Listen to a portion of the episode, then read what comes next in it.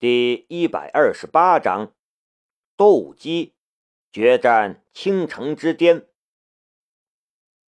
警方这边带队的是何磊，而军方则是庆中阳。一番寒暄之后，各大厂商介绍各自的无人机。这些无人机有大有小，有四轴飞行器，也有普通的飞机造型。还有一些制造成了类似飞鸟的形状，极其小巧，让众人大开眼界。我们的无人机代号“蜻蜓”，它最大的特点是拥有无线中继系统，只要建立中继站，就可以将侦察半径扩大到三十公里。我们的无人机代号“海东青”，它拥有卓越的空中格斗能力，遇到其他的无人机。可以灵活机动的规避，甚至凭借自身的强化装甲，直接撞落敌对的无人机。就算是面对搭载了武器的敌对无人机，只要不被密集扫射，都可以安然返回。我们的无人机代号“蜘蛛”，它拥有多种探测系统，经过改造之后，可以搭载信号屏蔽与拦截系统。在信息战方面，呃，我们的无人机代号“麻雀”，它非常小巧，非常适合城市内复杂地形的飞行，可以自动追踪目标，对追击逃犯。众多无人机轮番展示，不知不觉两个小时就过去了。坐在主席台上的庆中阳看得有点焦躁。这些人说的都是可以做到什么，却并不是能做到什么。这其中打了多少折扣，可想而知。而就算是这些无人机厂商展示出来的部分，也让他很不满意。此次他本想看到各种无人机百花齐放，一些有突破、有创新、有超强实力的新派无人机，但眼前的这种百花齐放，显然还没达到他的标准。似乎各种用处的无人机都有，但事实上不过是在同样一套框架上加了点不同的功能罢了，连创新都算不上，只能算是微创新而已。而真正的硬创新半个也无。续航时间鸡肋，续航半径鸡肋，飞行速度鸡肋，隐蔽程度。鸡肋，这样的无人机上了战场，就是在天上挂个旗，我来了，然后给人送靶子的。现在很多人陷入了创新的框架里，跳不出窠臼，脑洞一开就能算是创新了。在消费领域，这种似乎很有用，但是在军事上只能呵呵。比如说，给汽车的发动机加上个主机蛋的功能，算个屁的创新！能把汽车的速度提升一倍，这才叫创新。上次联合军演，他们输得很惨。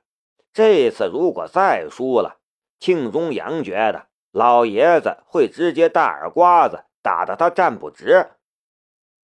不过，眼前就这点能用的东西。庆中阳想看看，到底有没有真正的能干活的无人机，所以他发话了。都说时间是检验真知的唯一标准，大家都说的天花乱坠，到底哪个好？没有直观的比较，还真比较不出来。能不能搞个竞赛？搞个竞赛？众人面面相觑。我们军方是需要面对复杂环境，甚至激烈对抗的，所以战场存活能力非常重要。再高精尖的产品，到了战场上就被人一枪打下来了，也没啥用。我看各大厂商都有各种产品线，不如拿出你们最厉害的一款产品对抗看看。斗鸡。几乎所有的厂商技术员心中都冒出了这个名词。我勒个操！这位军方大佬竟然有这种恶趣味。但是既然领导发话了，不行也得行。斗鸡规则很简单，由主席台上各位担任评委，随机指定几个特定目标，最快把这几个目标侦查完，安全返回的无人机就是胜利者。各大厂商的无人机轮番起飞，各自找自己的目标去了。主席台上，各位上了一辆大巴车，在大巴车上有各大厂商的人现场操作、现场指挥。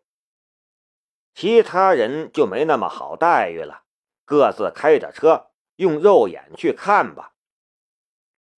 这些无人机都要去青阳大学的那个人工湖，走，咱们去青阳大学等着。和山道，青阳大学青城湖。已经是十月七日的下午，大部分学生都已经返校了。听说要斗鸡，整个青城湖都被学生围满了。青阳大学的信在北岸，工程大学的因斯盖在南岸，两个团队各有拥趸，彼此呼呼喝喝，颇为热闹。此时已经下午三点四十了。距离双方约定的时间已经过去了四十分钟，因斯盖的团队始终以调试无人机为借口在拖时间。李云聪都快破口大骂了：“他娘的，拖什么拖？玩不起就别玩，直接裸奔好了。”终于，李杰接到了一个电话，这才挥手：“开始吧。”他们来了，李杰非常有信心，他的无人机能够在父亲的关注下击落对方的无人机，大出风头，甚至能够进入其他人的视野，成为不够资质却依然可以自我展示的一方厂商。这叫什么？这就叫信息不对等。为此，李杰特意在无人机上。喷了大大的 logo，一边是因斯盖的 logo，一边是他的名字，大大的“李杰”俩字儿。如果不是空间不够了，他一定要把自己的头像也喷上，不然如何大出风头？随着临时客串裁判的一名老师一声令下，两架无人机同时腾空而起。谨慎而迅速的互相接近，而与此同时，四架造型大小各不相同的无人机从远方飞了过来。大巴车里屏幕上同时显现出了人山人海的青城湖，以及青城湖上方的那两个飞行的身影。青城湖附近竟然有学生在进行无人机比赛。段志学假装脱口而出，立刻把所有人的目光都吸引了过去。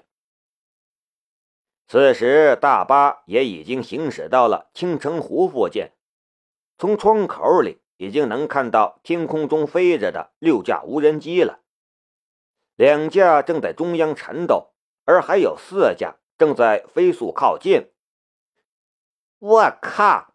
五鼠闹东京吗！地面上，学生们哗然。今天不是说好的是因斯盖和信两个团队斗鸡吗？怎么突然又加入了这么多？有准备充分的人早就已经拿起望远镜看过去，这一看，顿时大吃一惊。这几个国内大厂商竟然都来了，这是什么鬼？信和因斯盖两个团队的人也都呆住了，这是怎么回事？别停，给我把他们的无人机击落！李杰大声命令。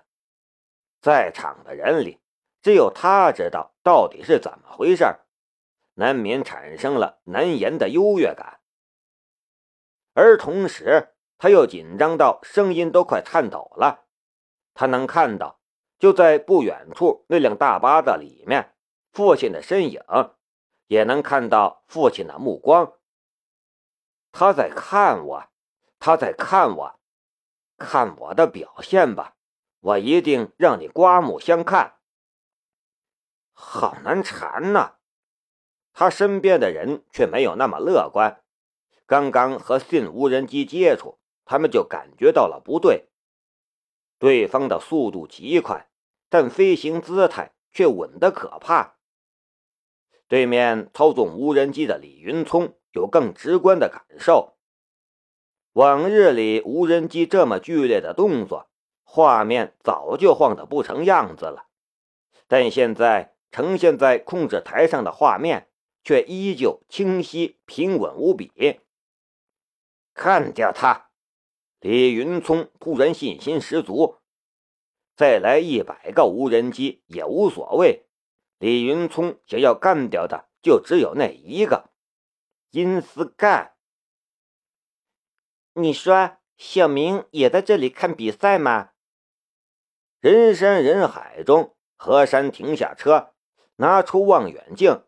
却没看天空，却在四下里打量。估计这小子应该在偷懒。陈伟笑道：“他们可想错了，此时的南明很忙，忙到就连斗鸡都没时间来看了。今天是七天长假的最后一天，明天就要开学了。”视觉研究所的人想要把这批来培训的人培训完，就连南明都不得不来帮忙。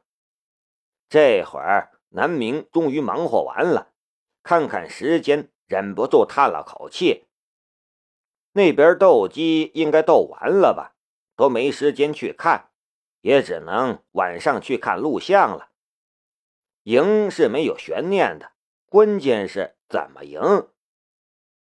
他摸摸肚子，忙了一下午，竟然又饿了，干脆打电话给江朝华：“朝华哥，我肚子好饿，给我下碗馄饨呗。”有懒神在身的最大好处就是想吃就吃，不怕发胖。